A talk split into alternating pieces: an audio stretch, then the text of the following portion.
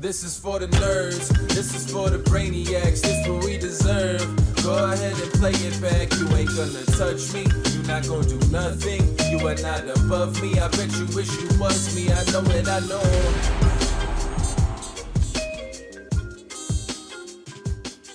What's up, everybody? Welcome back to another episode of the Only Friends podcast.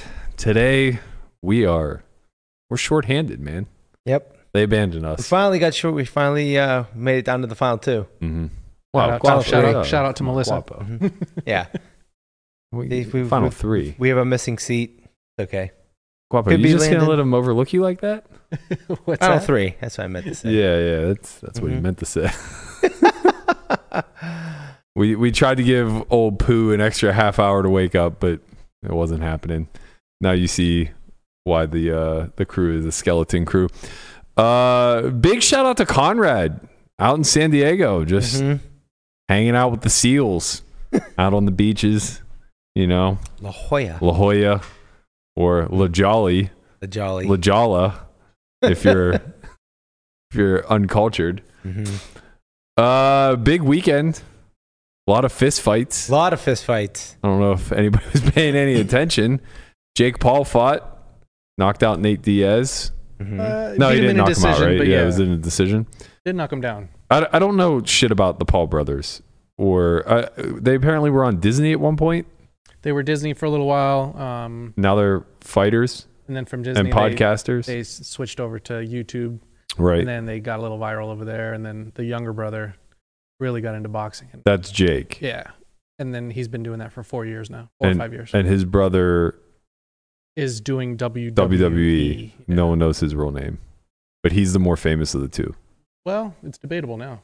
Well, from my vantage point, if you put them side by side, I recognize the other one, even though I can't remember his name. I can't either. I just know Jake. Yeah.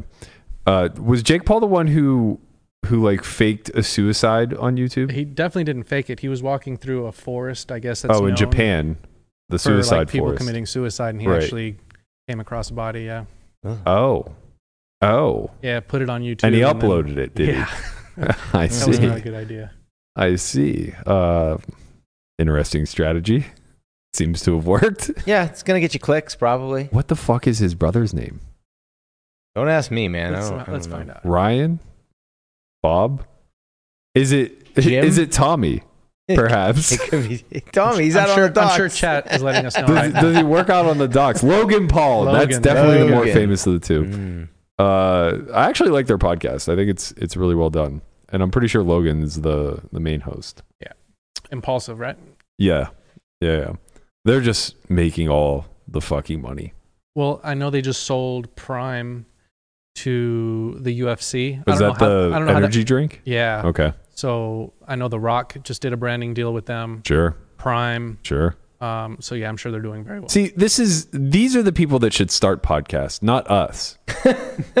we'll never amount to shit, but they will make a billion fucking dollars just by talking once a week on the mics. I don't Why know. I can't can- we I, do I that? I can see. I could see us. I could see a big Only Friends podcast right in the middle of a UFC ring. God, that Mhm. would be so I mean, amazing. That I could see so it, happy. but it's not going to happen. Guapo would love it. oh god, I would be in heaven. That'd be so amazing.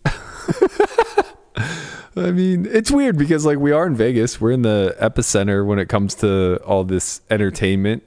Was the where was the boxing match at? Texas, some uh, Dallas or Houston. Okay, and now now uh, Jake Paul wants to fight him in M- MMA. Yeah, Isn't I- he like forty pounds heavier? No, no, no. They both made 185. Nate is like that skinny fat guy that you know. Okay, Yeah, he's old though, right? 38. Yeah. So Sounds for old. fighters, yeah, he's he's up there. Wait, they both made one eighty five. Isn't Jake Paul like six four? Uh, no, I don't think he's. Really? He seems tall as fuck. Maybe I'm off. His brother is a little bit taller. Hmm. It- uh, his WWE appearance was nothing shy of impressive. Man's a fucking athlete. Well, yeah, he was a. I think he was a standout wrestler as well, like in high school. That makes sense. Yeah, I mean, these two are definitely clearly athletic. I don't know much about anything as far as their fighting careers go. I, just what I read on the Twitter sphere. Well, he's People aren't 185 impressed. centimeters, whatever that means. Oh, I learned this conversion the other day. Uh, so You've since I- forgot. I have since forgot, but I think 180 centimeters is six foot. Yeah, six foot one. You're right. Okay. Yeah. Okay, yeah. Um, because I had it backwards in my head. I thought a meter was three feet, but actually a yard is three feet. yard a is three meter feet. is- Meter's a meter's little- like three point two Yeah. or something like that. Mhm. Yeah. Uh, yeah. So Nothing in the metric system converts evenly to No, to, yeah, I to the realize that now. American version, right? And honestly, I didn't even think it was that Yeah. big of a deal. But I was talking to somebody who uh, is from South America, and I said I was two meters tall, and she was like, "No, you're not," and I'm like, "Rude." And yeah, then I because that would be like I'm six actually one- five, right? uh, y- Something like that? Yeah, probably something close. Yeah, yeah. yeah. I'm actually 1.8 meters tall, yeah, which is significantly less. yeah, yeah. You're exactly six feet tall. Yeah. Okay. Which I've now since learned is 1.8 meters or 180 centimeters. I think I'm five eleven. But on Tinder, Six foot on six Tinder. Shout out, Lil Dicky. Uh, wait, are we going to break into the song and chorus? I mean, we could. You're waiting in the bullpen? Do you have a camera this time, Conrad? That's the real question. Mm. Or a mic, or You think he'll be on for more than thirty seconds this time? no. Yeah, I think he just wants to step all over some segues. That's fine. He can do that. That's See what he's wouldn't be a podcast if he didn't do that. I doubt that he's paid attention to anything this weekend, so we're probably fine. Oh, we get the up the nose shot. I like this. oh, nice. oh, that's that's what we signed up for. Mm-hmm. What is popping, squad? Hey, Connie, you look How's relaxed as fuck. Huh? You look relaxed as fuck. You enjoying your Okay. vacation? You know, I'm just trying to chill, enjoy Yeah. San Diego. He's actually For- outside of a CVS on the street right now. No, He's don't laying tell on the anybody pavement. where That, I'm that's at, cement alright? that you're seeing in the background. But if you guys can send some dollars, you know, it'd be much appreciated. Send some, send some bucks over. What are you doing? Oh, Who- you know, I'm just Who you know, paid for this trip? Jesus, everyone just calm down. My God. what are you guys doing over there? You guys holding a podcast or something? What are we talking about today? Well, why don't you tell us, Conrad? You seem to be so fucking good at the segues. Well, you know, since I had my sidekick put everything into works the couple last couple days, I got some shit to do. I was handling out here in Slam Diego, but you know, I, had to pop in real quick, say hi to the people, and Did- annoy my sidekick. Did he How just call doing? it Slam Diego? Slam Diego, yeah. Why? Well, Because it's slamming. because San Diego, Slam Diego, you know, the Padres. Do you know nothing? I didn't know that was My a thing. God. I gotta be honest. I'm, Juan Soto, What the fuck is Machado, this? This man is Tatis Jr. insane. He's slamming home runs over there. Conrad, I saw, I saw you, uh, I saw you made your way to, to Mobile, Alabama to to get into a steel cage wrestling match and uh, chair bash somebody. wait, what? You did, you didn't see the fight in at the Marriott uh, floating hotel? No. wait, oh, actually, I did. I thought you were there on site. that wasn't you with the chair that bashed that woman in the head. Jesus. What the fuck is wrong with Alabama? what was that? That was some weird shit. All right, guys.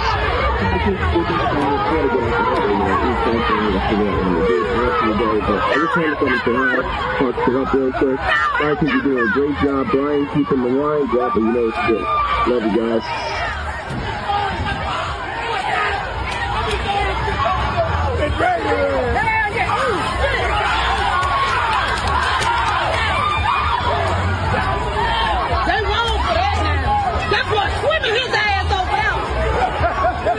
People swimming across the river to get in the action.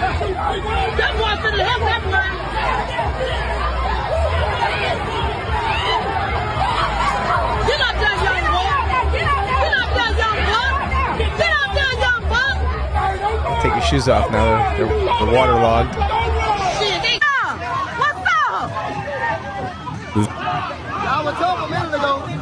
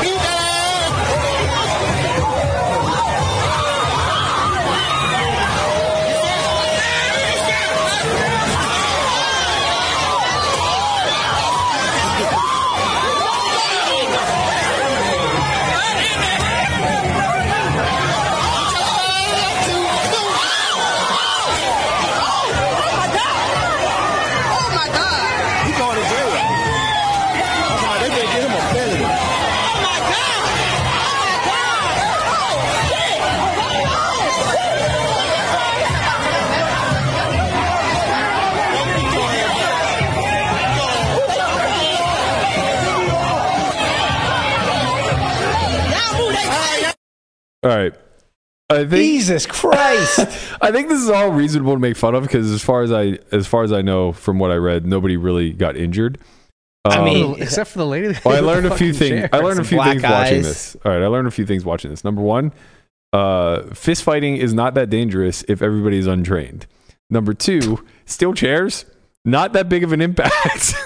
it's kind of like the WWE, you know? It's like Jesus Christ. Uh, but the backstory to this was apparently there was a Marriott uh, cruise ship of some sort, not cruise ship, but like I don't know, a, a riverboat, yeah, Riverboat ship. Yeah. that was attempting to park. And when the officer, the security officer, told this group of white guys to move their boat so that the the riverboat could park there, they just jumped him. And that's what you saw in the early portion where the security guard threw his hat up and and started to throw down. So that kid who jumped off of the boat was one of the staff members of the Marriott. He's 16 years old uh, and is being ordained a local hero. He jumped off the boat, swam to shore, helped the guy out. Honestly, basically ended it until the boat docked Mm. and then the whole staff came and came to the to the rescue of the the guard so to speak which led to utter fucking Yeah, pandemonium. pandemonium. yeah just chairs and there there were two officers there that you saw which they rightfully arrested the guy who smashed the woman over the head apparently uh, i don't know how accurate this is but i was reading that the woman who got hit in the head by the steel chair is either a part of the local government or a relative of someone in the local government. Uh, I think this was in Alabama. Mhm. Uh, so there's there's like an ever so slight political narrative behind this as well. Not not like fueling the violence or anything, No, but right. but uh, you know as part of being the story. Um, and I guess she was a part of that that small crew that wouldn't move the boat. So who the fuck knows what what led to this? I mean, It's just I, I think it's funny to watch. Like everyone just needs to take a deep breath. Jesus. yeah, Like, I You mean, heard what is the woman? happening here? you heard the woman in the video. Y'all was wrong. yeah. I, wish I could relate. I know we talked about this last week, but I've never been in a fist fight before. Ever? I've never been in a fist fight. God, you're lucky. Yeah, I just I don't know how that would end up. Like I Like think that. Bubba's like the nicest guy ever. You ever you expect him to ever be in a I'm fist No, I mean like you would think that something would pop off like once in my life where it was like, Mhm. okay, I guess it's time to like throw down. But I don't Imagine being the sober guy. I'd be scared to like either obviously get hurt or more scared that I would hurt someone and then yeah. yeah, I'm not exactly jail material. Who I, I don't think I would do very well there. Yeah. Sure. Uh, I've seen fights like this. Just living in the baseball house in college. Eventually, the party turns to a late night where people you don't want to show up show up. Mhm. Everyone's toasted and shit pops off. But yeah, I mean, not usually it just you know scatters. Somebody might end up with a black Yeah. eye or something like that. No, no chairs are usually involved. That was uh that was a wild turn of events to say the least. Man, it was just I saw a Twitter comment where where someone said like Jesus Christ that guy with the the steel chair and somebody else said leave him alone man how often do you just get to live your best life WWE style like th- that's that is a thing. Like if it wasn't for WWE, like I don't think anybody would think to just take a chair like that and start Right. hitting people. Right. It's like I've seen this on TV. yeah or at least not like the overhead smash Right. maybe you know like a sideways Yeah, yeah. to the arm or, or Mhm. something to to uh, disable somebody but no man they just they just went with it uh, so yeah Conrad had to flee he he was he just uh, dipped out right in the middle of well, that video. He, you know, he didn't want to. He didn't want to self-report. that he's not actually in San Diego. He's out there causing shit. Shout out to my man Jay Chris in the chat. What's going on? I got to give What him. up, a, I owe him a phone call. He called me like three weeks ago, and I was busy and left a message, and I just I never remember to return calls. I'm the worst. Terrible friend. I apologize, Jace. I'm a terrible friend. There was more fights. This one actually led to a KO in the uh, Guardians White Sox game. We saw Jose Ramirez squaring up with uh, I can't remember Tim Anderson. Tim Anderson. Yeah, yeah, who got fucking bopped.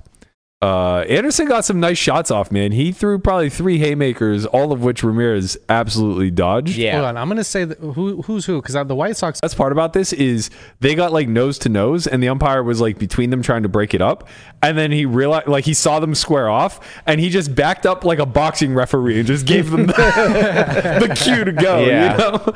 Uh, so yeah, Tim Anderson squared off. He hit him with a couple straight rights, and then came with a hard left that missed. Uh, maybe got Ramirez a little bit in the body, and in the process, Ramirez just wound up and haymakered him right to the fucking jaw. Yeah, and he he fell flat on his back. Yeah. So uh, Ramirez absolutely put him out, put him on his ass. Uh, they they tried to help him stand up. He was wobbly. Oh wow, so he hit him super clean. Oh, he got him clean right in the jaw. Uh, knocked him out, and then like you know they were trying to help him off the field. He was all jelly legged and, and whatnot. It was it was it was better than the the Paul Diaz fight for sure. You, you don't you don't see that very like you see benches clearing a lot in baseball, and Mm. you see some. Uh, even sometimes you you'll you will see like a fist being thrown or but like you it, it never ends like that where like a guy just knocks a guy out. I mean it has happened in the past, but rarely do we see like Yeah, come to actual like there are a couple that come to mind. There was the Robin Ventura, Nolan Ryan charged him out. But that's what I'm saying. That like You know, Nolan was like That's what I'm saying. 40 yeah, or you just 42 put him right in a at the headlock time. and just Gave him some noogies. yeah. Man, he just fucked him up. Mhm. Uh, and then there was the Jose Bautista. Uh, I can't remember who he squared up with. Do you you don't Oh, remember this fight? No, I do. Yeah, yeah. Uh, Um, I don't know if we can get an image of that uh, of of who he squared up with, but that was like just a full blown slugfest. Right. Yeah. Bautista versus who? I don't remember. Mm. It'll pop up though. It was it was a very uh, Yeah. memorable moment. Mhm. I think he's one who got clocked. Bautista. I think so. I'm pretty yeah. sure he just got Yeah. like one punch. And then there was one other one too that happened a few years ago. Always in the infield. well, Well, the it has one, to- it the has one to with be, the Reds and the. Pirates. Yeah. Oh, that was Uh, that. that, that was your boy, fucking uh, Rodriguez. yeah, A Rod or uh, Sean Rod. Sean Rod, Sean fucking Rod. popping off from the bench Mhm. where he goddamn belongs. Yeah. Love Sean Rod. Man. Yeah, of Remember course when he you beat do. up the cooler? Yeah, yeah, he did a better job Oh, against that, this the is it. This is the one. Yeah, this, This was is uh, where uh, off, huh? uh, Omar, right? Or or Odor, Odor. yeah, yeah, yeah. Yeah. It looks like a bad man that you just Mhm. don't want to fuck with. Right. Bautista just got Yeah. absolutely clocked. He had like a the biggest like shiner. Yeah, well, after he- that, or like his just a, just a giant. He went at him with those stupid Swollen ass face. Oakleys on Mhm. and got him knocked right off his face. Uh, Give you little tease. yeah, whatever. Show it. I don't give a shit. Ah, you there, know. there's no such thing as a tease. Once you show Yeah. it, we're fucked anyway. Yep. So what happened here? Uh, he Uh, went. It's al- he it's slid always in a hard really slide hard. at I didn't like how he slid in is, like that, that. is that a shitty slide? I don't understand. It is now. Yeah. Oh, that's considered a no-no. Yeah, you're not allowed to anymore. You're not allowed to take out slides any longer. Yeah, Um. Well, if you're going into the base, you are. you're not allowed to slide through the base.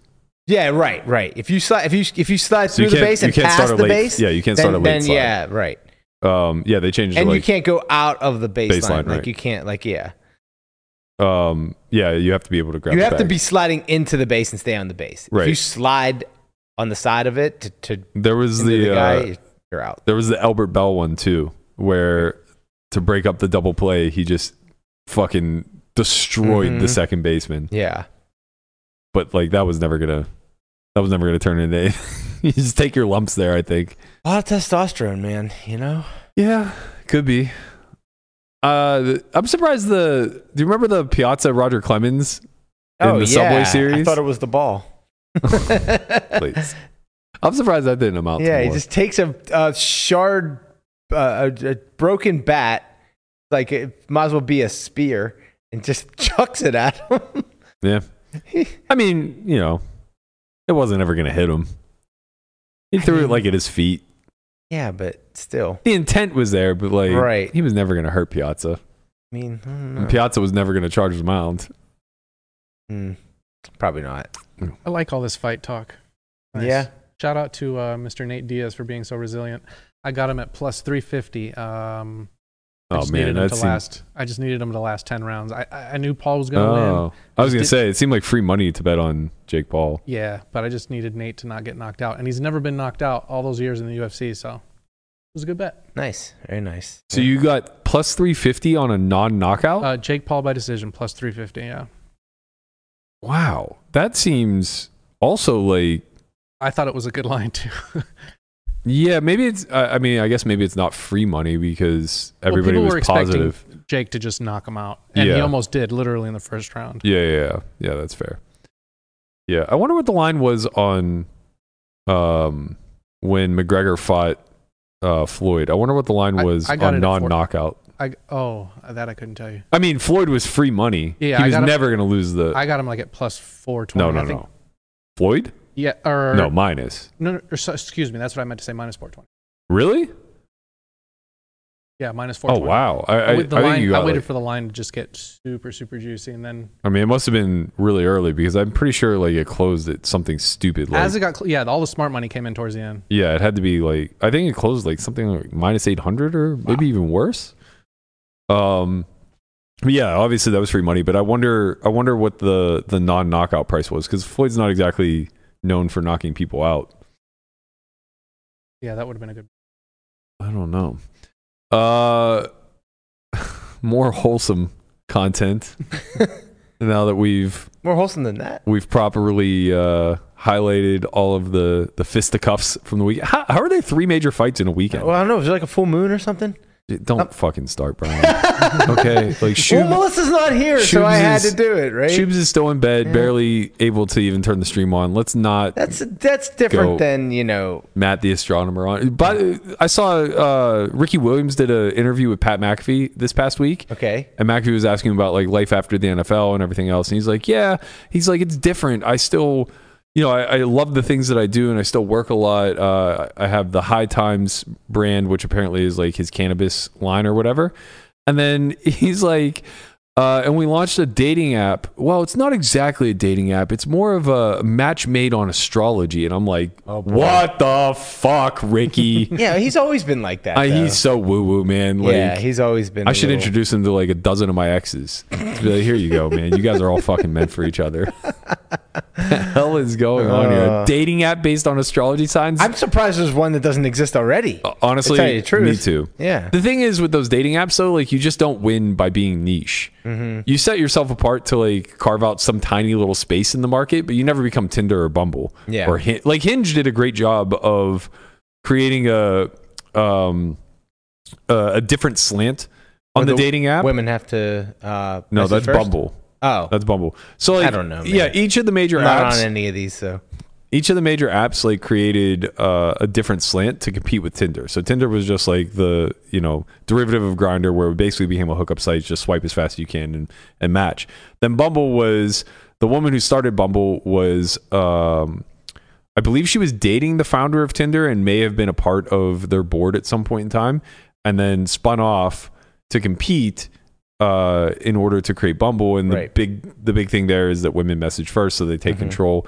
Hinge literally just what it's genius marketing. They they created themselves as quote unquote the app to be deleted, and that's it. That's the only thing that's different is their marketing. the Right. app to be deleted. Yeah, so- in, so in instead other of words, they're swiping- you're gonna look, you're gonna find your soulmate. Sort of a Correct. thing. Ah, So instead of leaning into hookup culture, they lean into uh, you know dating with a purpose, and instead of swiping, you like. So you like photos or or um, you know parts of their profile, like whatever. Mhm. So it's a little bit. Uh, there's a there's like one more hoop to jump through to if you match like with their somebody. photo and they like your photo, it's a match and Yeah. you can message. Yeah, but like as small of a thing as this sounds like it is, it's actually a big deal compared to swiping. Swiping is so instantaneous. Mm-hmm. Whereas like Or liking, liking your- someone's photo takes Yeah. an ounce of thought. You got to actually look at it and see, Yeah. like, and like, okay, what is this? Yeah, you can't autopilot it. Yeah, what are they doing in this? I'm sure photo? someone's already figured out a way to game the system. Well, it's not about whether or not they can game the system. It's more so just the general ru- users like uh, will be more mindful. Yeah. So, for instance, that Zodiac one, Yeah. you would think, okay, I'm just gonna open up 12 accounts with 12 different birthdays. I mean, I mean, that'd be the, that would be the play, right? you are such a fuck boy. This fucking saying, guy. That would definitely be the play. I Oh, like feel he like. snap thought of that. He's Like, such a fuck boy. It's unbelievable. but yeah, of course, like more power to you if if your purpose in life is to seek out people who believe in astrology and try to manipulate them to sleep with them. Be like, girl, I'm a fire sign. the amount of dedication Uh. and annoying conversations you would have to suffer through. No Oh, yeah. way on earth That- it could be worth it. That would be brutal. There's just no way it could be worth it. You end up with fucking Snake Woman when it's all said and done. Oh man. Um, but yeah, anyway, uh, on to more wholesome content. DNegs yesterday puts out a poll, which I don't know why he put the fucking poll out. We knew the end result was going to be 100% of the time. Uh, he put a poll out that said, I was walking my dogs in the neighborhood and came across this young man who uh, recognized me uh, and said that it was he and his friends last night before they all went off to college and that they were going to play a home game and he invited me to go. Should I go? Yes, no, or, you know, whatever. And I just instantly replied before, you know, the. before the poll even got off in any capacity, I just immediately replied and said, "We all know you're going. Yeah. We literally all know you're going. This is what makes you DNegs. Mm-hmm. You are that accessible to the people, for better or for worse. We're better. And and in this instance, Oh, it's like it's not like it's a 36 year old fanboy who like you know this could get a little bit creepy fast. It's a bunch of 18 year old kids that grew up watching you on TV. Like mm-hmm. you are for sure going. All right. All right. What's up, kid? Look at this. You're all dressed up. Everybody's ready. We got the money over here. All right. What's going on? I brought gifts for everybody. We got hoodies. There you go. We got hoodies. Look at this crew right here. All right. You got it, guys. Pick one. Anyone. there we go. That's what's up. There you go. Here we go. Gigi Love it. Gigi loves this Oh, about yeah. it. Like this is why he's. Mm-hmm. a sponsored pro. The, these are the things that set him apart for sure. I mean, obviously, like he obviously has more opportunity than most to do this Mm-hmm. because he is that well known and he is amongst the people. And you know, it is just his personality to be uh, gregarious in these situations and make himself available. So uh, obviously, like this is a dream come true for these kids. They'll remember this forever. And he goes around the room at one point uh, and basically like asks them what they're doing. Listen to how affluent this group of kids are, and like where they're going to college and what they're studying. Econ or math related major. Boom. NYU, double major in econ and history. The Smart guys. Uh, Rice Finance. UNLV, major in computer engineering, minor in computer science. Okay, Mr. Artsy, where are you going? Whitman College Film Studies. Yep. The, co- the quarterback. you guys won state. Look at that. That's the quarterback guy. What? And where are you going? University of Redlands. Okay. Cornell, hotel management. What are you taking? You don't know. Never mind. You're taking football. Okay. this is the smart guy right here. USC, biological science. Okay, he's gonna fix us for the next pandemic. I know you're Mr. Plastics. Yeah, Davidson College, biology. Biology. There you go. Howard, business administration. All right. Georgetown, classics and government. Classics and government. What the hell is that?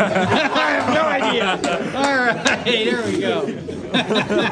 Okay, so kid- we're gonna get the wow. we're gonna get the The low kid going to Brown, Georgetown. Rice, fucking USC. Yeah. Yeah, the kid going to Georgetown, for sure is pre-law. Cornell. Is what? The kid Pre-law? going to Georgetown is for sure pre-law. The the funny thing that I, I I saw or noticed in that is the one kid is going to UNLV to study computer science. Mm-hmm. The other kid is going to Cornell to study hotel management. Yeah. They should switch. Switch, for sure. they should for sure switch schools. I mean, I'm sure the kid that's staying home to go to UNLV is because he wants to commute and everything else, but it's not like they're well known for their renowned computer science program, where they actually are for hotel management, Hotel and management. Yeah. Yeah. all things along the lines course. of, uh, you know, the industry, The so industry, to speak. Yeah. Yeah, like what a wild group of kids. I mean, and here in Vegas too, like no slight to Las Vegas, but this isn't exactly the the most upstanding education Careful. system in America. Well, what do you want me to say, Wapo? Your fucking public education Actually, no. is The Clark trash. County, Clark County School District is, I think, 47th or 48th. Yes. So I mean, we're not the worst. Yeah. Same There's three states. education Sorry, and medical states. here. Yeah.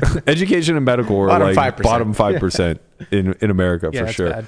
I mean, obviously, these kids probably all went to private school. Like they live in DNegs. Oh, yeah, they went fucking to Gorman. community. Yeah, for sure. Who won state? There you go. That that's easy Yeah. to figure Yeah. out. Who won state in cor- uh, in football? Yeah, Gorman wins everything. Yeah, that sounds. Yeah. Isn't that where Snoop Gorman? Dogg's kid went? Yeah. Yep. Yeah. Okay. I think um, Mark Wahlberg's kid goes there. sure. well. Sure. Why Yeah. not? I see Mark Mark Wahlberg out in those F forty five commercials everywhere. He's, Gorman's uh, uh, yeah. Gorman's baseball team always uh, gets ranked nationally. they're- yeah, they're they're they're studs out Mhm. there. I mean, I assume that they just are able to recruit, right? Yeah. Like, right. Exactly. Yeah. man, Private high school. Mm-hmm. What a yeah. weird. But it, it is cool to see stuff like that happen organically, right? Like he's just Yeah. out walking his dogs, and and then all of a sudden now he's you know at these kids' house playing poker with them. I think I heard he got him for like five thousand. Tuition is gone. well, Man. I was gonna go to college. I wonder how much he dumped. Hopefully, he dumped a lot. You know, well, they don't Gotta- need it. I mean, yeah, Every one of these kids. Books look are- at these fucking kids. books kids, are man. expensive, man. Yeah, books are they, expensive. they're not paying. No offense to these kids, I'm not trying to slight them, but they're they're not paying for shit. Mm. like, come on, man. The kid is uh, going to Redline. He's probably on a fucking scholarship. Actually, all these kids are probably on some sort of yeah, they seem pretty intelligent. Academics. yeah. Yeah, here's your future future uh, congressman and nobleman Yeah. sitting Right. amongst us. But yeah, that's that's got to be a huge. Uh, I I don't. I Gotta don't be want to kind of it surreal just- for him, right? Yeah, I mean, I assume that this kid's probably been working up the nerve. He's probably been stalking probably Dean seen- he's probably Eggs' seen him dog a couple walks for like times, yeah. months. You know, like Uh, I'm sure that they've they've known for a long time that they live nearby, and Right. it's probably been something they've been, uh, you know, kicking around the idea of. mhm. And yeah, I mean, how often do you just get to like kick it with a celebrity that that you admire in some capacity? yeah. Well, I get to do it every day. Shut now. up. Shut up. Don't fucking start. Oh, thank you, Guapo. That's really nice of you to say that about yeah, me. You're the welcome. tortoise Yeah, is the tortoise stock is bubble. rising. Yeah. The tortoise stock is for sure rising. Met some a few few fans of the pods yes, yesterday at the uh, the Orleans. Jumped in the Sunday special. Oh, the Orleans is prime territory Bu- for pod bubbled the shit out of it. Okay. Got 29th out of they paid 27th. Well, You, do- know what? I, I took my ace king and my 11 blinds and I didn't fold. I didn't I didn't try to get into the money. I, I went all in. Good for you. As New you tortoise. should. And There was, did, there was like three shorter stacks than me. and what did they have, tortoise? Uh, they, they, small blind woke up with queens. Oh, How long will it be before we see you on a Triton stream, uh, Tortoise? Uh, two years. Maybe Okay. two years. wow. Yeah. Is that is that facts? We'll see. Okay. Yeah. All right. Well, I'm gonna hold my breath, but you know, Don't hold it too long. I'll I'll buy a piece. All I'm a gambling man. Of the 250K? Nope. No. Maybe if you get into the, the- business, that's what I'm man. saying. I'm gonna get in. Yeah, well, I'm not gonna get into the pro. Well, now that I know that they don't even get to play a full day segregated, I don't know, man. The value might not be there. yeah, You know, it's a little, a little iffy. You only get to play a few hours with each other. somebody's got to get in there and stop Bryn. that, that part's true. uh, before we get to the Luxon Invitational that Bryn Kenney did ultimately win, today wrapped up the uh, final table of the 125k main event. So this was an open event. Uh, I'm not sure how many runners it got, but it was a little bit over four million to first, I believe, maybe four and a half million. Uh, where Timothy Adams ultimately came out victorious. Uh, but in the process of Timothy winning this event, big shout out to Tim Adams also, who got I think fourth in the 200k, the one that Espen chopped with Nacho. Yeah, he did. He bubbled the chop. He he was uh he was cock blocking the chop and then he bubbled it. Um, the a lot of shit happened. A lot of shit happened leading up to this. So first, Jungle Man was chip leading for a lot of the event, and uh, was for whatever reason, in typical jungle fashion, dressed up as a Soccer soccer, player, player, I guess. Uh, can't really tell. So he brought his soccer ball, table to table, as well as headphones and whatever else he could carry. He, he never half-assed it when he No. when he when he, when he gets into this into character. No, that's know? true. Uh, And he only left himself, you know, maybe a half of a hand in order to carry his chips. And it didn't end well for poor Jungle. Oh. Oh, is this where uh, he spills yeah, everything? he fumbled the bag a little bit. Mm. I have, I have a feeling you uh, forgot to send me this, but no, you didn't. Nope, You're I right didn't. point. Let's take a look at Jungle.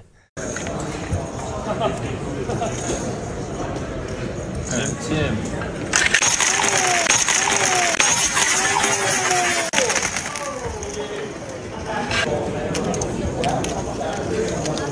Jungle. What have you done? What? It's a great promo. Uh, that Uh. is so prototypically jungle. Yeah, it really is. Just what and are man, you doing, man? You know, it wasn't like sometimes you just have like when you're playing. Well, myself, Usually, when you're playing a tournament, you just have like a small stack of chips, right? Like, because you know, well, Yeah, they, they like yourself, to color of up a lot, and you know, Sure, sometimes sure, you don't have like a full. He had like a full rack. That was like chips flying everywhere. Mm-hmm. I hope he got them all back. Well, he was chip leading, and he uh, oh, he was chipling. Well, that would make sense. he played a little splash the pot game. He, he splashed the pot all right. I mean, I've I've been there. I I spilled chips moving table to table uh, during the 10k turbo or 10k mystery bounty, but I spilt them emptying my rack on the table. One of my towers collapsed Mhm. and fell into uh, Jeremy Ausmus's stack a little bit, but it was very easy to retrieve retrieve and like wasn't that big of a deal. That's a problem. That right. That Yeah, there's gonna be chi- they're gonna be like under the table everywhere, and like just scattered on the stage. yeah, three or four could have just rolled away. You hate to see it. Yeah, You hate to see all mm-hmm. just for the the soccer ball meme. think he got them all back. Yeah, who knows? Who cares? He was chip later. He a few. yeah, lose can a few. it. What's the difference? Yeah. Uh, he didn't end up winning the event though. As I mentioned, he came in third, uh, behind Timothy Adams and uh, our our man. His three letters. I can't remember what they are. Oh, God, I forgot TLJ or J- something. No, it's RN, something. RNP, RNT. R.I.P. thought it was R, maybe RNT. There's a J in there somewhere. like no. It's J.T. something. yeah. Um, it's it's Jean Thorel. Oh, is- JNT. JNT. There you go. Okay. Uh, so a really interesting hand happened between him, Chidwick, and the eventual fifth place finisher, I believe. Interesting is uh, understatement. Wild. Also, Yeah. Jungle Man, who doesn't even get involved in this, has Jackson the big blind and just auto mucks. As he should. Yeah. Look at the hands. It's ace king suited and pocket jacks. A three or four way confrontation incoming. I'll take the over on confrontation. This is Oppenheimer, Poker Edition. He's in there. Look at the jack straight in the muck. Love that from Daniel Cates. Mind you, it was a cold four bet in front of him. Oh boy. Wait, did JNT say all in? Oh my. I, Did you hear I that? heard all in, and for a second I thought it was Pardo, but his lips didn't move. He's using multiple time banks, actually thinking about folding these two kings because it's insane for JNT to still jam. Look at the stack size. This is number one and number two in chips, and he's saying, I want to commit all of them out of turn. No way, he folds two kings, Ali. Mind blowing. He suspected he was up against aces, and he was right. Acute optimism, as he says, sounds like spades are alive. Only one hit this flop in a 16 million chip pot. Number one and number two. Chidwick has JNT covered. That's the only mercy as the five of diamonds on the turn leaves him drawing dead and leaves me absolutely shell shocked. Well, speaking of shell shocked, Ali, uh, it seems as though he had to take it upon himself to rid himself of the dirtiness that he just witnessed. Yeah, I just just give me a moment, Randy. You're showering yourself. Yeah, I feel better now. Go on, It talk felt- about it, what it we felt just saw. It felt dirty. You had It was- to it clean. was- I, I need to be cleansed by something because what we observed out there was absolutely insane. I- yeah. Ali's the fucking best, man. He's- I, I just saw that now. I haven't seen that yet. This is the Oppenheimer of poker. Uh, the hand is obviously insane. I think that like the initial reaction in our group chat is uh, J&T cost himself a lot of chips there, but I actually don't think that's the case at all. I think by him jamming out of turn and kings folding, if you look at the stack sizes, uh, J&T and Chidwick were one and two in chips. Chidwick being the chip leader with nine million. Mhm. Uh, J&T had like seven and a half. The the player who had kings only had three point eight million, and had he rejammed, Correct. had he five bet jammed for three point eight, And and, then J&T King- then yeah, rejams just feels great. for a six bet, Chidwick's Chidwick's gonna fold for Mhm. sure. Yeah. Uh, and honestly, I'm really shocked that he didn't make a pretty big exploitative fold here in the moment versus JNT. Mhm. Uh, not just because you know it's a it's a five bet jam out of turn with a player in between. That could be a few different hands, of course. Um, but more so, you know, and I'm profiling here a little bit. But my man JNT looks to be a bit of the OMC type. you know, I don't Yeah. really think we're going to find Ace Queen in there No. ever for the five bet rip. And I, I'm not even positive that we're going to find the out of out of turn jam with queens, jacks, or tens. Right. I got to defend my boy, Mr. JNT. If you watch him play heads up, Yeah. guy's a fucking beast. Okay. He, he any two cards. Well, that's how heads up with an ante is supposed to be played. Well, listen, he was doing it post flop eight ways as well. He was opening 9 10 off under Okay. the gun. Okay. As soon as he had the chip lead, like the guy just gets in the streets. Okay, this is perfect because like this is something this is not that. And I this is something that I think people fall victim to often in uh, live games where they're playing with live ones or uh, you know people who don't understand theory and don't study. They'll look at something in a uh, in, in a single aggressive node and they'll try to apply it to To everything. to everything, right? Where ranges are just like naturally very narrow. Like there are plenty of people who VPIP 80% that aren't jamming wider than aces for a five bet. And I think that that's something that people ja- drastically overlook of like, oh, well, his ranges are too wide here, here, and here. So therefore, his ranges must be too wide everywhere. Right. it's like, yeah. well, actually, his ranges probably are too wide here and here, but they stop being too wide aggressively, like three bets and beyond. Yeah, it's like when you when you get cold four bet and then then you just jam in when you're one and two in chips. Right. It's just Well, aces. Yeah, and he may It's not just consider the fact that they're one and two in chips, Yeah. but you know, maybe he really considers that they're one and two in Right. chips. And that's why he's jamming because he yeah. like doesn't want to play The thing is, Chidwick, he didn't even think. I mean, it's it's such a standard call off. Like I, I mean, yeah, yeah, it must be right because he literally didn't think. yeah, well, Like you, said, know, like uh, obviously it would be a pretty big exploitable fold, right. but It's- like it's actually but like the fact that he didn't even consider the option of thinking about maybe I could exploitably fold here. He Yeah, just yeah. snapped. It's Which it's is- actually a really good point. I've been watching a lot of stream footage, Mhm. and he's super wide opening. He'll be super it- wide he's opening and super up wide from calling. Every correct from Yeah. every position, but then as soon as you start to get into the three bets and four bets, yeah, it does change a little. And, bit. I mean, this that's that's every two five game in Yeah, I was gonna say this is like the typical like, you know, I don't know if you want to say fish or whatever you want to say. Like, the, people they play like tons and tons and tons of hands, but then when all the money goes in, they just have it. Yeah, I, I mean it's it's why I call Airball a fake action pro. It's uh, every two five game in America. It's generally what you what you see manufacturing whenever people believe that they have a post flop edge. mm-hmm.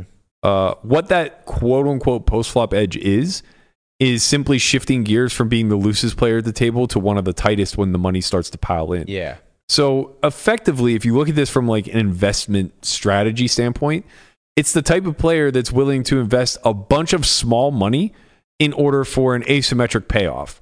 So they'll continually lose three big blinds, six big blinds, eight big blinds over and over and over and over again in repetition in order to get paid 500 big blinds in a spot where they cool somebody and, off. and they do it because it works. Right. it works because like there's a, there's enough people in the game that aren't paying close enough attention to realize that what's happening. Yeah. Uh, and this is abundantly clear if you just like go back and watch the times that Airball overbets the river on Hustler. Yeah. It's always nutted. 100% of the time it's nutted. And he gets paid by hands that if they knew he was nutted would never pay. Yeah, But they pay based off of the premise that like, oh, he plays four deuce suited pre-flop in three and four bet pots.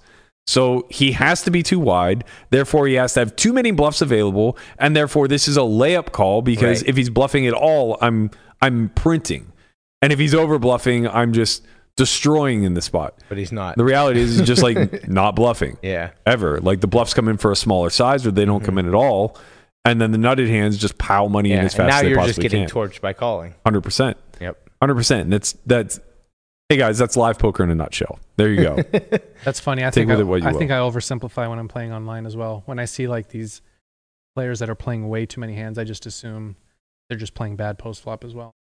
That's a good well, point. well, I mean, the thing is, is that you should expect them to be, to be too wide at the river, but it's when they're when they arrive there passively, right? So Mhm. you should expect to get called too often uh, against these types of players because they land on river with too many hands, or you should expect them to overfold because they land there with too many hands. One or the other, right? Like It's when, it's when they reaggress is that that's when you should really be paying. yeah, because they're just cherry picking mm-hmm. hands to do it with, right? Right. Like if you're not studied, the only hands that you're aggressive with are the ones that are obvious, and those are always going to be Yeah. nuts. Yeah, if there's like aggressive actions throughout through the course of the hand, their na- their ranges narrow very very quickly. Even if they don't narrow, the the subsection of their range that they choose to be aggressive with, Yeah. is very Right. select because at the end of the day, there's no hand ranking chart that tells you what your best bluffs are.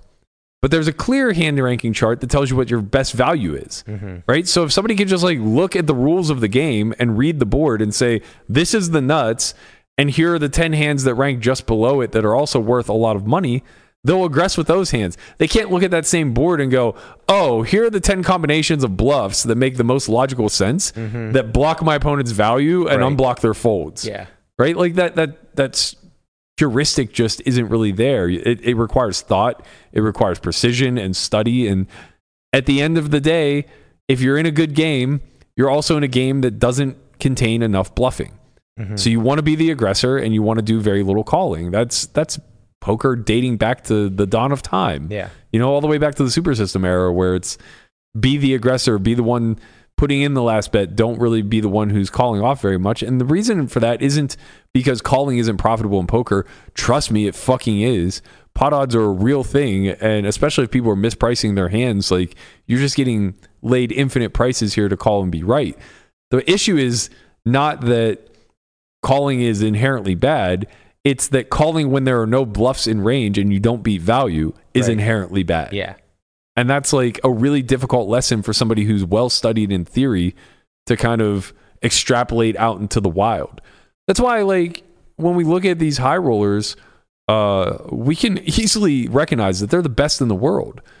But in the near term, they would give up some win rate playing open field events, right? Like, Mhm. obviously, if we if we turned a GTO bot loose on the main event, eventually it would become the best player in the field Right. And eventually it would especially if it was like an ai gto Oh, where it's just learning. where it could adapt Yeah. like uh Yeah. neural network of sorts um it wouldn't take Yeah, because long it, would- it would stop making those calls. yeah, that- it wouldn't take long for it to iterate. GTO it wouldn't take long right? for it to iterate like what the new equilibriums are or Mhm. what the most exploitative Right. plays are, etc. Uh, but even if we unleashed like a GTO bot, it would be the strongest player in the pool for sure. But it would take time for it to maximize its earn, Mm-hmm. right? Whereas in this lifetime, where we only get to play a couple dozen main events ever, uh, the the player who can make really, really, really big adjustments in the moment is going to be the one that re- gets most rewarded Right. in these field types. Mhm. And that's not to say that they're going to make the most amount of money over their lifetime or that they're going to run the deepest because variance is still a thing and you're only play the sample is zero, right? But it is saying that like in any one individual spot, uh, they're going to maximize their EV against the weakest players. Now, what they do against the rest of the field is going to depend upon how well they can uh, default back to theory, Yeah. right? So even still, like they might not be the best player in the field. They might not be making the most money in the field if their only skill set is exploiting fish, right? Because uh, at, the end of the day, you still have to navigate these pots versus people who are playing theoretically sound. So if you come across a Chidwick in the main event, you don't want to be losing tremendously in that spot. You like want to be trying to break even or or lose small, whatever, and then make all of your earn off of all the weaker players in the field. If you're getting torched by a guy like Chidwick, then you're not going to do well in the main. And there are a handful of those guys too, right? So like there's a big difference between a Joe McKeehen type and um, you know, like a Nicky Palma. Palma's going to be like really good at all the soft skills. So is McKeehen. McKeehen's also going to be like really well grounded in theory. I don't know how much Palma studies. Maybe it's way more than I give him credit for. I'm not sure. But like those are two archetypes that I, I would compare and contrast, you know? Uh, that's what makes live poker so fucking beautiful, man. It's Yeah. like you're you're navigating on so many different planes where the equilibrium for one spot versus one player type is going to be very different than that versus another because the ranges are just going to be so incredibly skewed. Mhm. And all we can do is study for the general, you know? Right.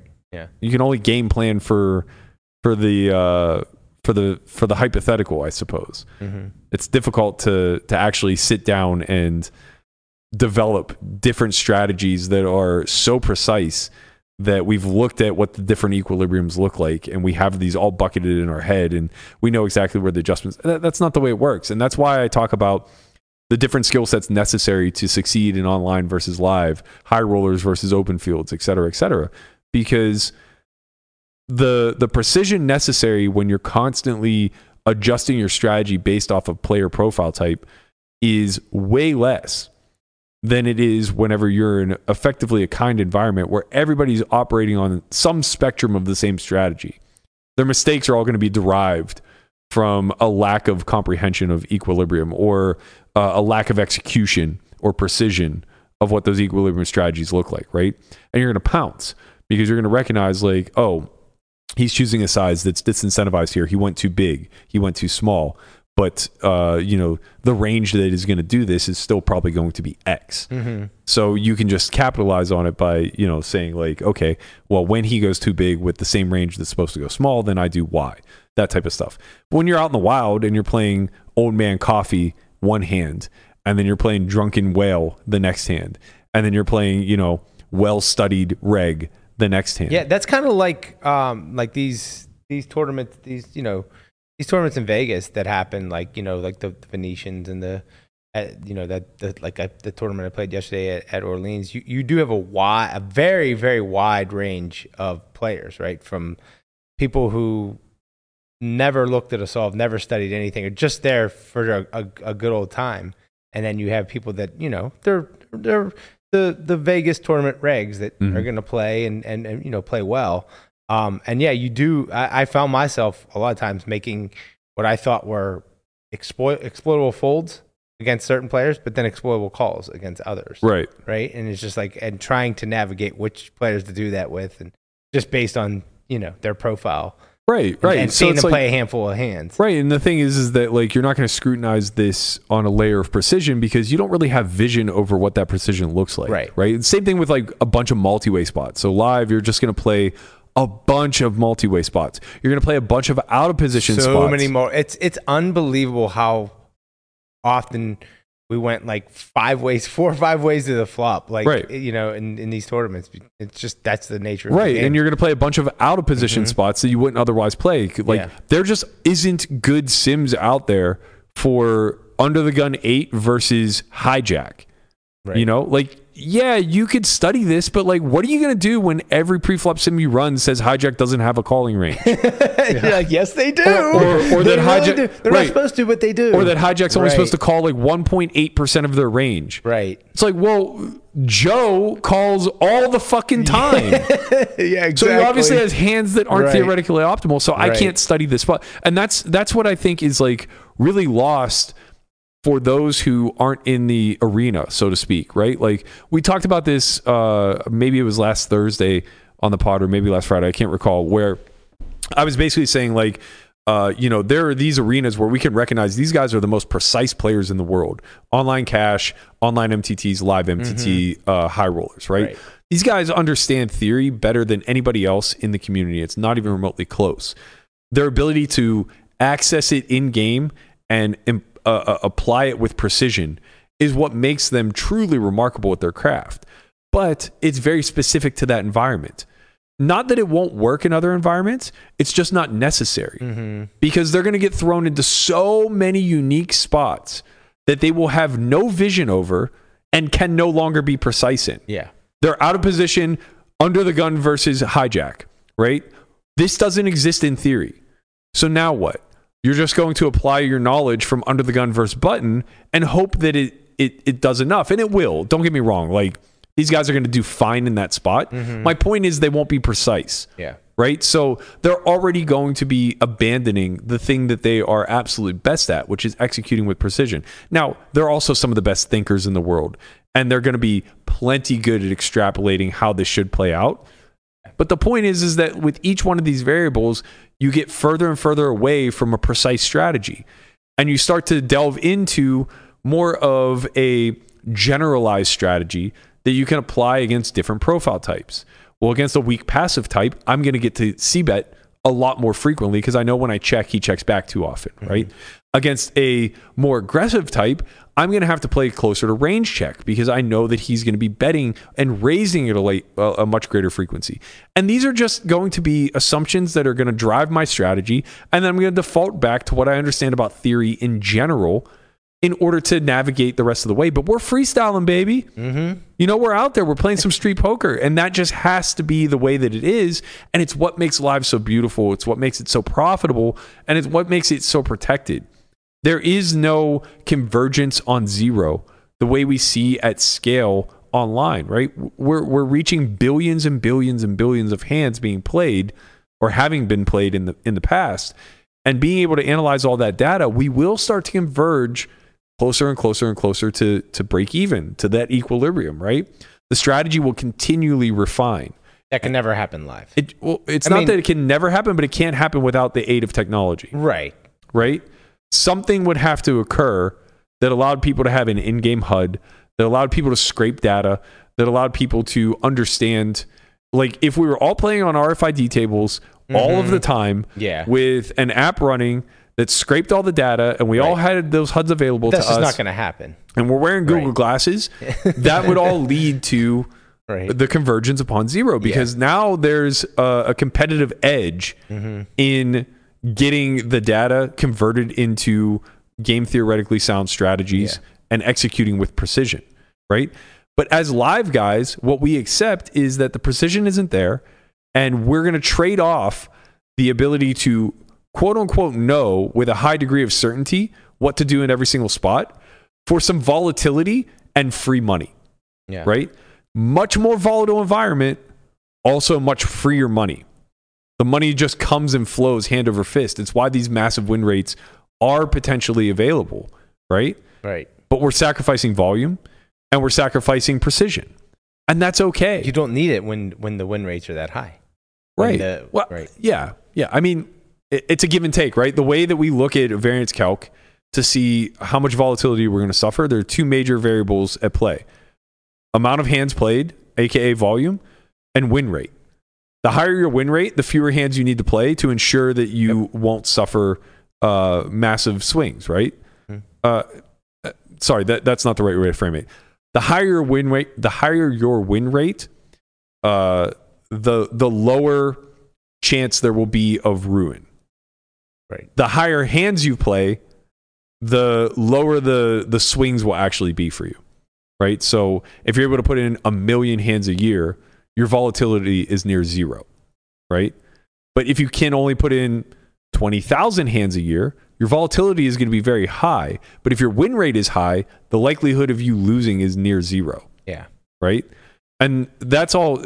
I know this is kind of spinning into uh, the the Jonathan Little debate that we were having, but um, I I think that that was my my problem is that it was all being framed in a way such that all you have to do is show up more, and you won't lose, and that's just fundamentally false in the live environment.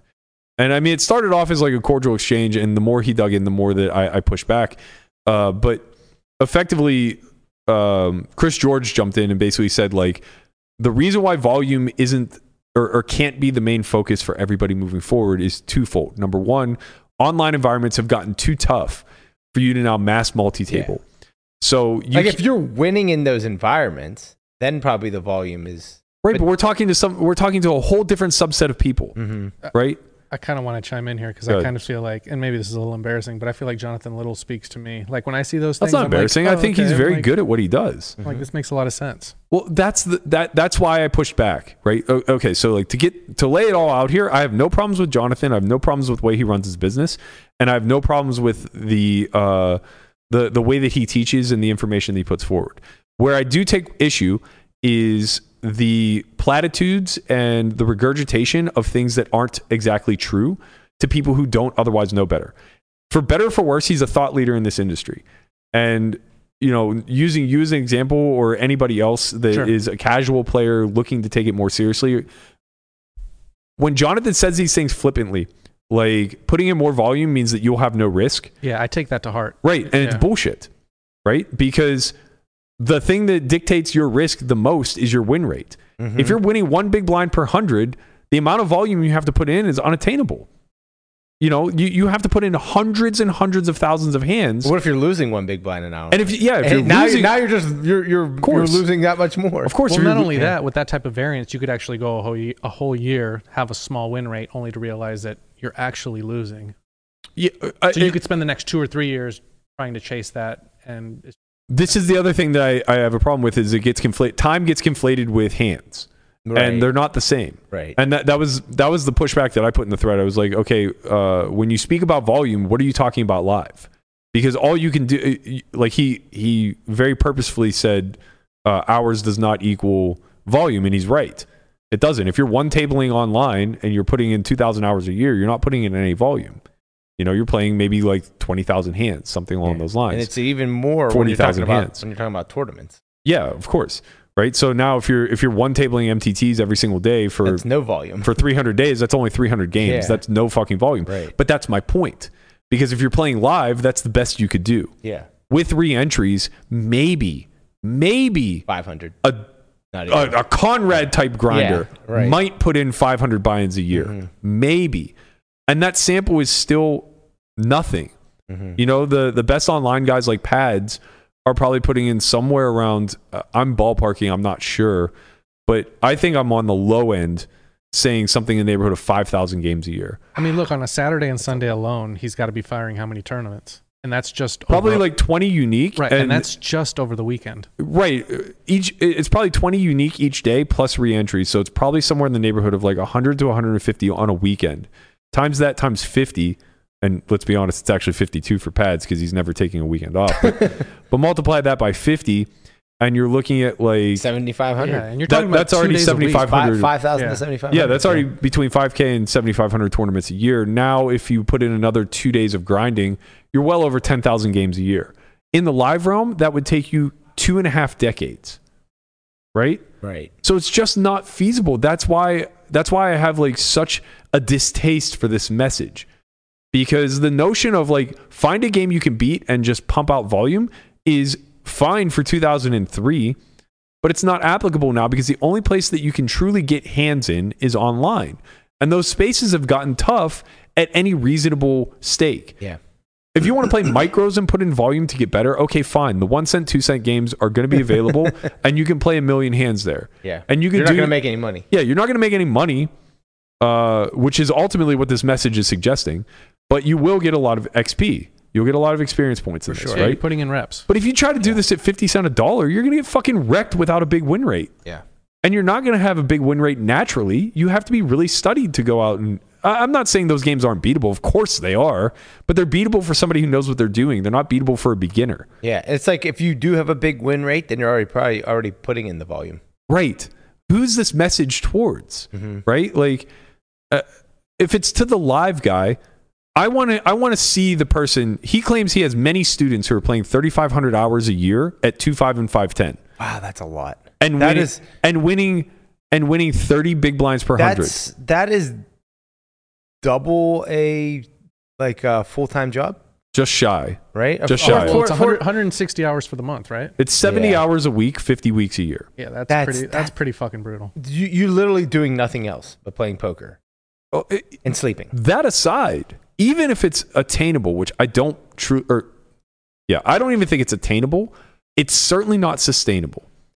So No, what no. what what the implication is is that if you do this for one year, like I don't know, man. He made it sound like this is just something you should be able to do year in and year out. I don't think it's possible at all. But You burn out. even if you didn't burn out, like let's say you're a machine and you can just do it, you can you can handle it. You have to be able to find enough games to That's actually true. log 3,500 hours. You have to be able to beat those games for for not a win rate of 30 big blinds per hundred, an average win rate of 30 big blinds per hundred, according to what Jonathan's saying. Okay. Because what you have to remember is if you're trying to play 3,500 hours, you can't just game select. No. I was under the impression that if you're winning at 10 BBs per, you're like absolutely crushing live. Of course. Well, So- 10 BBs per hour would be 30 big blinds per 100.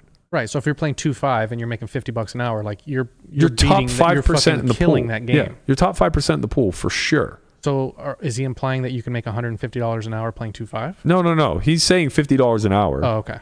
But that equates to 30 big blinds per 100, Okay, gotcha. right? Um, and yeah, like here's the thing. But still, that's like top tier if you're at that. It is top tier, but it's very doable. So, do I think people are making 10 big blinds per hour in 2 5 and 5 10? Absolutely. Mm-hmm, for Plenty. sure. My entire career, I've made over 10 big blinds per hour in every game that I've chosen to play. However, the most hours I've ever put in any single game in a year is 1500 because it's almost impossible to be mindful of your bankroll, to be mindful of game selection, to show up day in and day out, to live a healthy life and do all the other things And that's already and 30 triple hours, that yeah. volume. Yeah. That's 30 hours a week, I think, already. So Yeah. And I haven't even done that since I was coming up, right? Like that was me eating, breathing, living. And it was also pre study. There was no study. Like I saw him talking about like his sit and go days and, you know, how he would grind and then study. It's like, study what, man? It was 2005. Rereading Super System doesn't count. like, I don't even think we had Poker Stove yet. We, we didn't even have like basic equity Yeah. calculators back then. You know, so it's like, what were we studying? So I wasn't studying, I was thinking. I was thinking about the game, I was talking hand histories with friends, but all I was getting was subjective opinions and then, you know, projecting mine onto them. So like, yeah, you're you're hammer to nail approach and you're constantly refining yourself in the environment itself, trying to take feedback from what you observe, but it's all fucking biased. You know, it's not worth it's 100 hours in game is probably equivalent to 10 hours with a solver. Maybe fewer. It might be equivalent to like 5 hours with a solver. Hmm. If you know how to study with a us. Right, yeah, if you know what you're doing. Right. So, you know, basically what I was saying is that this this advice is very much just a, a banal platitude that's being cast upon to people who don't know any better and are now going to get invigorated to go put their nose to the grindstone and put 3,500 hours on the felt, only to come up like he's setting people up for failure, in my opinion. People who like anybody capable of a 10 big blind per per hour win rate is never going to put in 3,500 hours. Right. It's not worth it. And what I'm positive of, if you could show me the person playing 510 and below that makes 350k a year, I'll back off this argument. I'll back off immediately. They just don't exist. There's no one making $1,000 an hour at 510 playing 3 or 3500 hours a year. There's just no fucking way. Hundred dollars an hour. Sorry, yeah, $100 an hour. My bad. Yeah. Um, but yeah, it's just, there's there's just there's just no chance, right? So my point was the people capable of that win rate are capable of it because of all the outlier factors that come into upping your win rate. That's study, that's game selection, that's bankroll management, and that's shot taking. All of these things are much more critical than just showing up day in and day out, slaving away at a mindless stake level that you know you're beating for X amount. The in, in the live realm, measuring your expectation based off of things like hourly, uh, things like big blind per hundred, they're too inaccurate to be worth anything. You'll never get an adequate sample size. Mm-hmm. If you play 2,000 hours a year and you have some of the best games in the world with the fastest dealers and the fastest players, you may play 50,000 hands. Yeah. Maybe. Maybe. Right? Like 25 hands an hour, probably 30 at tops. So 50 to 60,000 hands. 60,000, right, That's a yeah. month online, Yeah. right? Yeah, it, it's funny. I remember reading, um, what was it, Dusty Schmidt? Yeah. Um, Leather ass. yeah, treat your RIP. poker like a business. Yeah. It talked about where he would go on runs on a couple on a couple occasions where he would play a hundred thousand hands Yeah. and make zero dollars. Of course. Of course. It happens all the time. It won't really happen live too often, though. because the games are so good. Yeah, the games are so good. The mhm. volatility is so high. That's the whole point. Is the volatility is there, so you swing a lot. And the other thing that it overlooks by making that statement, like it's such a thoughtless statement in my opinion, because the other thing that it overlooks outside of the whole aspect of if you're an MTT guy, it's impossible for you to put in more than 500 live buy-ins a year. If you're a mid-stakes cash guy. Uh, you know, showing up day in and day out and playing shitty games is going to drop your win rate while increasing your hours. It ignores those exchanges. Fine. What it also ignores is the vast majority of the people playing this game live in America. They don't have access. If you're not in Vegas, Florida, or LA, you cannot play 3,500 hours of cash a year. You just can't. It's not feasible. Yeah, not at those stakes. What are you going to be in Arkansas Yeah. and find a seven You day could a week play. game? You could, you could probably play one three, but like that's that's about Maybe. the highest stake you're gonna get. Maybe. Yeah. I mean, you know, even if you look at a market like Pittsburgh, like Yeah. I'm sure Rivers has a one three game every single day Probably right. Yeah. for ten hours, Yeah, probably. ten hours plus every single day, I would think. I would think there's always a game running there. I twenty four seven. I mean, maybe not. Maybe from like the time, maybe from like you know, four to eight in the morning or four to nine in the morning. Prob- probably not. But I would think throughout the day, you could always walk in there. And I get would a, think get a I- game. I, going. I would think it would be close. Yeah. I would think it would be I mean, close. I don't know. I haven't. I haven't stepped in that room Uh, for a long right. time and don't. I don't. I just really know small markets. the- well, I just know Yeah. small markets. Mhm. You know, it's like the the demand is really really low. Mhm. Whenever, and and we're also talking about one three, right? Like if Right. you're at That's what- all trying to play two five, Oh, forget it. Right. Yeah. it- it's it's yeah. You're lucky to get like one or two games a week, maybe. Right. Right. Right. And, and Mm-hmm. not only that, but even in the places that do have access, like let's say that you your regular room is uh, Boston Harbor or Maryland Live, places like this that do probably have uh, a solid game running seven days a week. Right. You might have to travel an hour each way. Yeah. And what if you have to take a shit during the session? right? Like a 15 minute Uh. bathroom break each day over 350 days. Yeah. That's another couple hundred hours. Eighty. Well, depends on who you're talking 80 to. 'cause hours. I, I don't. I don't do 15 minutes. Yeah. Well, you're going to take multiple breaks, right? No, I'm just saying it's And it- much longer than 15 minutes. Okay, fair. But I mean, that's my whole point. So it's like, Right. I just feel like the entire message is very thoughtless and it's abundant. It, like it's very clear to anybody who actually knows and studies this stuff, who considers himself like uh, a a professional in this industry, a spokesman for the community, a thought leader, whatever the case may be, that this is all kind of bullshit. And the problem with calling it out is somehow the people who are in the position to take this advice don't understand that it's not to their benefit. And instead, they get very defensive of the source. And they say, like, oh, you're just being catty. You just don't like Jonathan and it shows. Like, I have no pro- uh, again, I have no problems with Jonathan. I have a problem with the message, right? I, I would have a problem no matter who said this. And this is, uh, you know, I, I kind of made it a point in, in the thread to say, like, look, there's endless competitors in this space. I very rarely speak poorly of any of them, even Doug included, unless they do or say something that I think is harmful to the people that they're speaking to. Mm-hmm. You know, I don't ever call Phil out because he doesn't put out bullshitty marketing threads. And the problem with the marketing tactic of uh, cast a wide net, say generic things that were true at one point in time, and just repackage them as your own original thought is that they are very uh, harmful, let's say, to the people who are really trying to make a way but don't have any guidance yet, right? Of course, they're not going to. The, the, the people that the, the, the advice could actually help, like somebody like Landon, for instance, like, hey, man, you should put in a little bit more volume.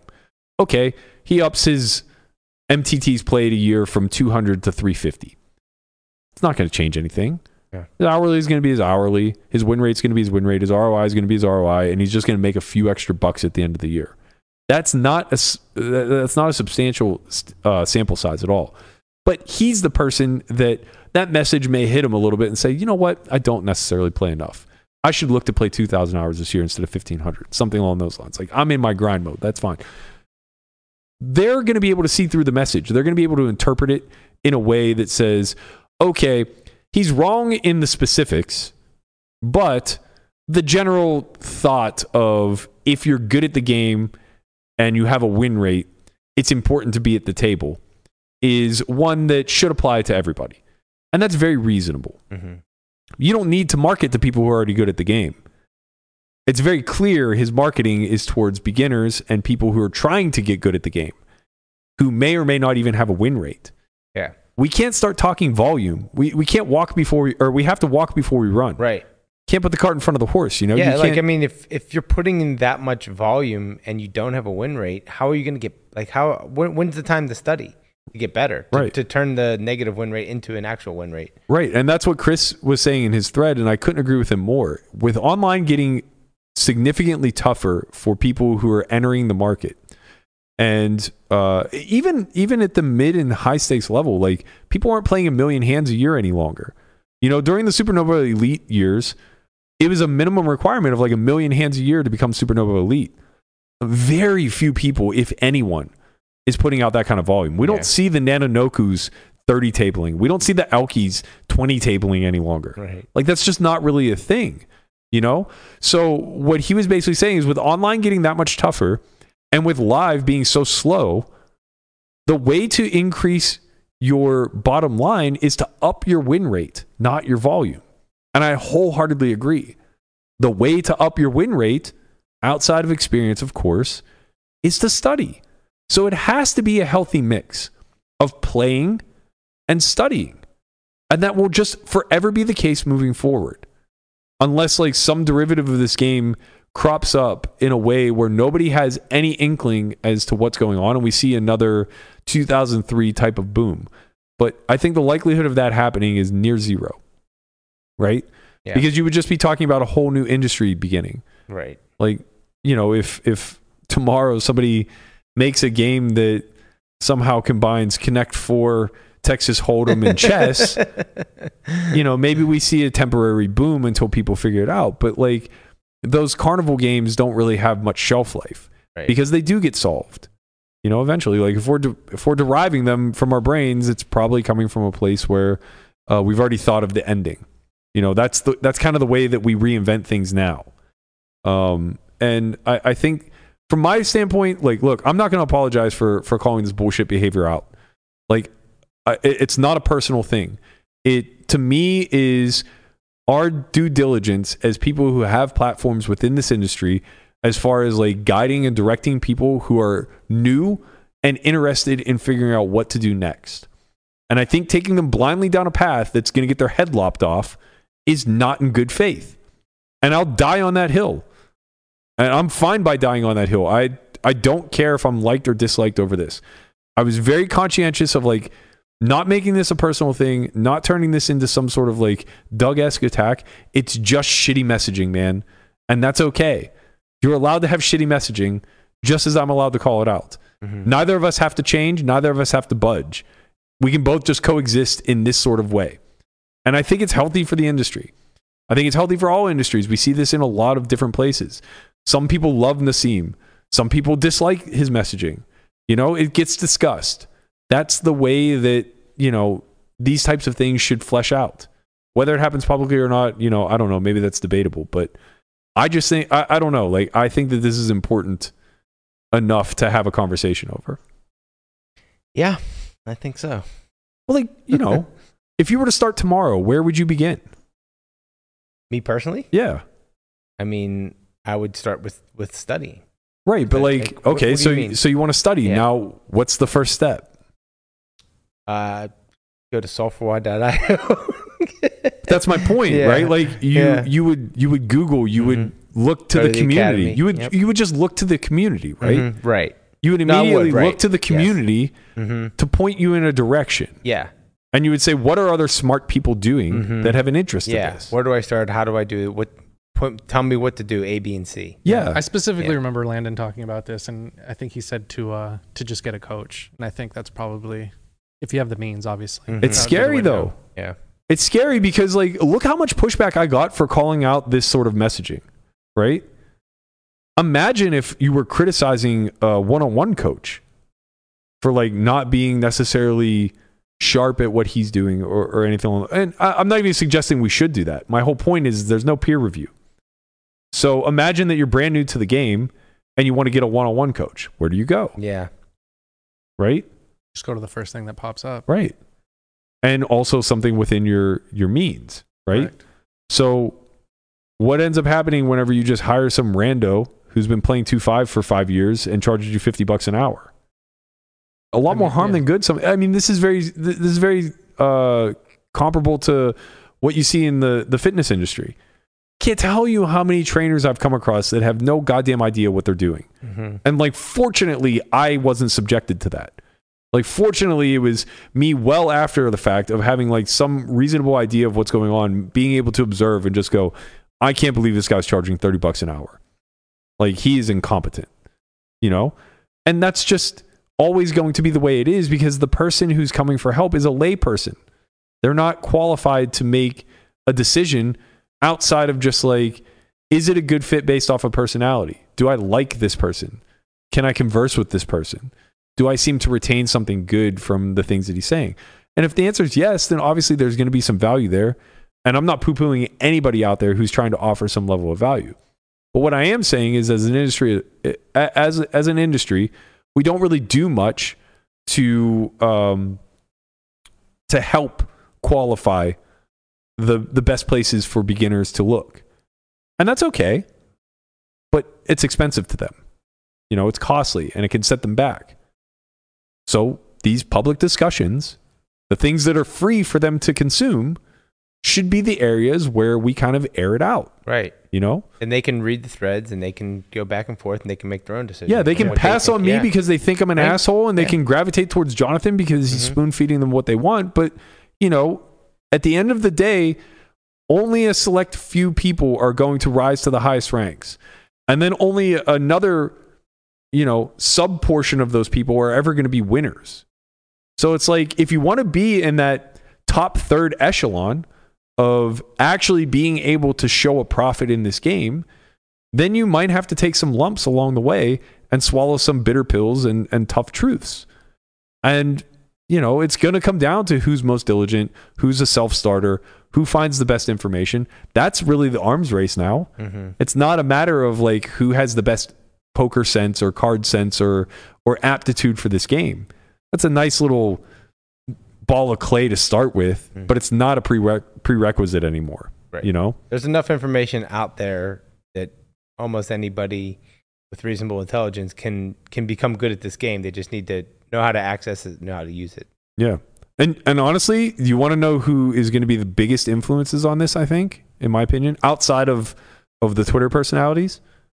The vloggers. Yeah. For Right. sure. Mm-hmm. For sure. The vast I, I think that Well, they get the most eyeballs on. we it, haven't right? we haven't stated this enough, but I can't explain how important to the poker ecosystem I believe the vloggers to be. Mhm. They bring in eyeballs in a way that ESPN used to. Yeah. And I don't think that this is debatable. We talk a lot about poker production. We talk a lot about streams. We talk a lot about the direction we wish that things would go. And we drastically overlook vloggers and the importance of what they do and how much we should actually be trying to figure out ways to scale it better Yeah.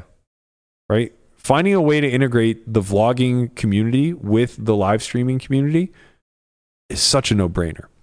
That's something that's crazy to me that isn't capitalized on. How does one of these stream houses, especially like, you know, for instance, uh, the Tropicana here in Vegas, all the vloggers are from here or live here. They're, they're not from here, but most, most all of them are based here, right? Because they, Mhm. it's where they get their volume in. How do you not have a weekly Vlogger, vlogger game? Yeah. Right. once a week. Mm-hmm. Once a week. Yeah. Get a collection of the top. Get a pool of the top twenty-five vloggers. Fly some, audiences are gonna come over and watch. Fly some of them in. Like Yeah. Mm-hmm. do whatever you need to do. Get a routine game where we can see these characters Right. in their element, doing the thing that they do. Yeah. Everybody wants to watch their favorite vlogger in action Yeah. on a stream. Yeah, and it's like you know you're not going to get Owen and Neeme. They're they're a part of the lodge, but more importantly, they've graduated beyond. Like like they've built something so big that they're now beyond it, you know, and that's fine. There are dozens and dozens of people coming up, and a handful that are you know one one notch below Neeme and Owen. Mm-hmm. give these guys their shine. Get them in there you know?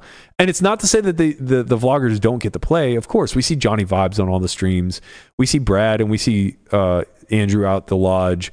We see um you we know mariano Jaman, we don't see Jaman very often, almost never. Right? Yeah. uh we, we we see mariano and rampage. They they make their appearances right? But the problem is is they get individualized. Mm-hmm. you know? Johnny will just play a random tuesday at hustler play random thursday on the bike Right. uh, you know, Mariano has become like a regular Friday player on the Hustler, but it's just Mariano. Mm-hmm. Rampage is an occasional Friday player on Hus- on Hustler, but like it's a feature of just ramp. Like they'll become the feature.